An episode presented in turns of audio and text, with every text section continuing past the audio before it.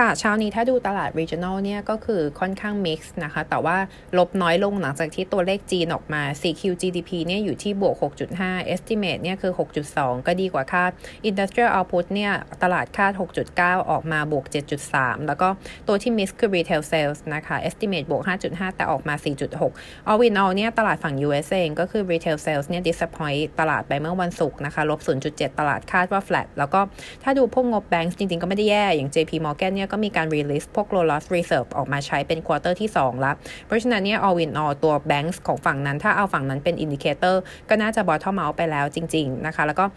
เช้านี้เองเนี่ย ถ้าดูตัว treasury 10 ปีอยู่ที่ 1.08%แล้วก็ US ดอลลาร์แข็งค่า เพราะฉะนั้นเนี่ย ค่าเงินบาทตอนนี้อยู่ที่ 30.09 นะคะ fundamental development ที่ค่อนข้างน่าสนใจเนี่ย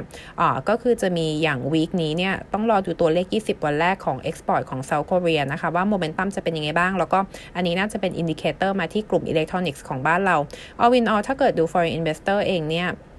วันศุกร์ขายไปประมาณหกร้อยล้านบาทนะครับ แต่ว่าคนที่ drag ตลาดก็คือ local fund ที่ขาย 3,800 ล้าน ทีนี้ถามว่า inflow ไปไหน ถ้าดู across set ร้อยเนี่ย energy sector 1 week ย้อนหลังมี inflow เข้าไปประมาณ 6,000 ล้าน ไอ้ 6,000 ล้านเนี่ยประมาณ 70%อยู่ที่สอพอนะคะ ที่เหลืออยู่ที่ปตท แล้วก็ตัวขายตัวที่โดนขายยังเป็นตัวเดิมๆ อย่าง AOT เนี่ยโดนขายมาหลายวันละ แล้วก็ CPO นะคะ ทีนี้อยากจะไฮไลท์ตัว KTC ว่า foreign inflow ถ้าดูในอีเมลที่ส่งไปเนี่ยจะเห็นว่ามันเป็น inflow ประมาณ700 ล้าน อันนี้คือเป็น share type change วันที่ 14 ไปวันที่ 15 นะคะ แล้วก็ถ้าเราดู value trade เนี่ย ของวันศุกร์เอง 1,600 ล้าน เพราะฉะนั้นแปลว่าไอ้ info ที่เข้ามา 1,700 เนี่ย partly อาจจะต้อง off the market นะคะ แล้วก็ในอีเมลก็คือจะมีส่งไปว่าใครที่เป็น top foreign shareholders ด้วยนะคะ อันนี้ก็คือเป็นอัปเดตตัว flow ทีนี้ถ้าถามว่าตอนนี้เซตเนี่ย talking about อะไรบ้าง อันที่หนึ่งเลยวีคนี้คนคงจะโฟกัสเกี่ยวกับตัว banks earnings นะคะ ซึ่งน่าจะออกวีคนี้ค่อนข้างเยอะ เมื่อเช้านี้เอง Tisco earnings ก็คือออกมาแล้วที่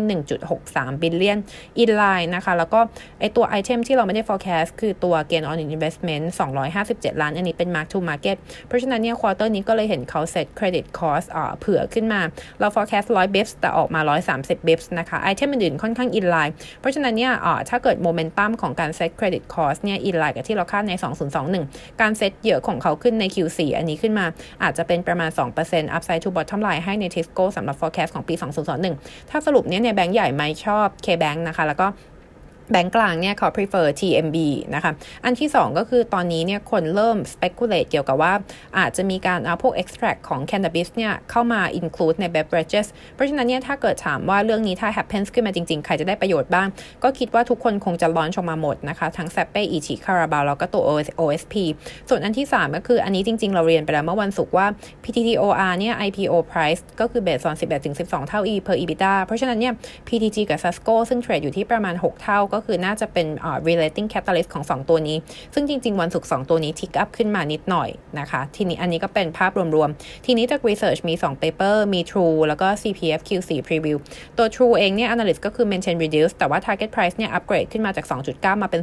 3.2 ถ้าดู 4Q เนี่ย loss จะเยอะขึ้นมาอยู่ที่1,600ถ้าเทียบกับ loss ใน Q3 ที่1,200นะคะ True จะเป็นตัวเดียวที่ service revenue เนี่ยขึ้น Q on Q บวก 1.2%แล้วก็ยังไงก็ตาม bottom line loss มาจากตัว expense ที่เยอะขึ้นพวก D, Pre, SG&A นะคะ ซึ่งปกติคือสีเป็น seasonally high อยู่ล้วแล้วก็ True เนี่ยโซฟาเขาค่อนข้าง aggressive ในการใช้ telesales marketing แล้วก็เขาก็ analyst forecast ว่าเขาน่าจะได้ subscriber ประมาณ 20,000ถึง30,000สำหรับ quarter นี้นะคะ all with all ก็คือ True เขาไกด์อีกแล้วว่าเขาอยากจะเห็น bottom line ของเขาเนี่ย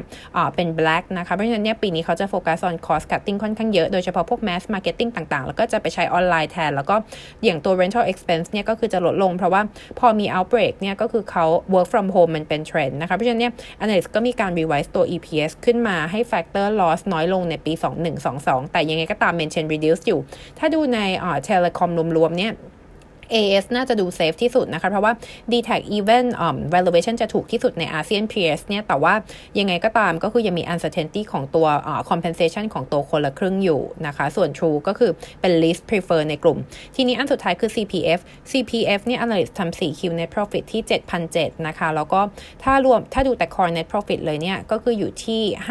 5,400 ล้าน gross margin quarter นี้ยังดีอยู่ เพราะว่ายังไม่ได้ reflect ตัว feed stock cost ที่สูงขึ้นมานะคะ แล้วก็ จริงๆ as of อ่า15 แจนเนี่ยราคาหมูดีกว่าที่เราคาดก่อนนั่นนี่เราคาดว่า growing supply ในจีนเนี่ยจะทำให้ราคาหมูในเวียดนามเนี่ยมันลงนะคะ แต่ว่าตอนนี้เนี่ยมันมี ASF outbreak ในบาง area อย่างในจีนและในเวียดนาม เพราะฉะนั้นเนี่ยถ้าดูราคาหมูเวียดนาม Q4 อยู่ 70,000 เวียดนามดองโซฟาอยู่ 78,000นะคะ แล้วก็ถ้าดูราคาหมูในไทย 4Q อยู่ 76 ตอนนี้อยู่ 78 เพราะฉะนั้นแปลว่า CPF Q4 เอา look earning ใช้ได้ น่าจะต่อเนื่องมาจนถึง first quarter ของปีนี้นะคะ เพราะฉะนั้นถ้าสรุปรวมๆ ยัง maintain ad อยู่แต่ว่า revise target price ลงมา เพราะก่อนหน้านี้เนี่ยพี่วามเขา revise ตัว CPO target price จาก 75 ลงมา 67 นะคะ แล้วก็มาออมี factor in พวกราคาหมูที่ดีกว่าที่คาด เพราะฉะนั้นใน Q4 Q1 คนที่ earnings outlook จะใช้ได้คือ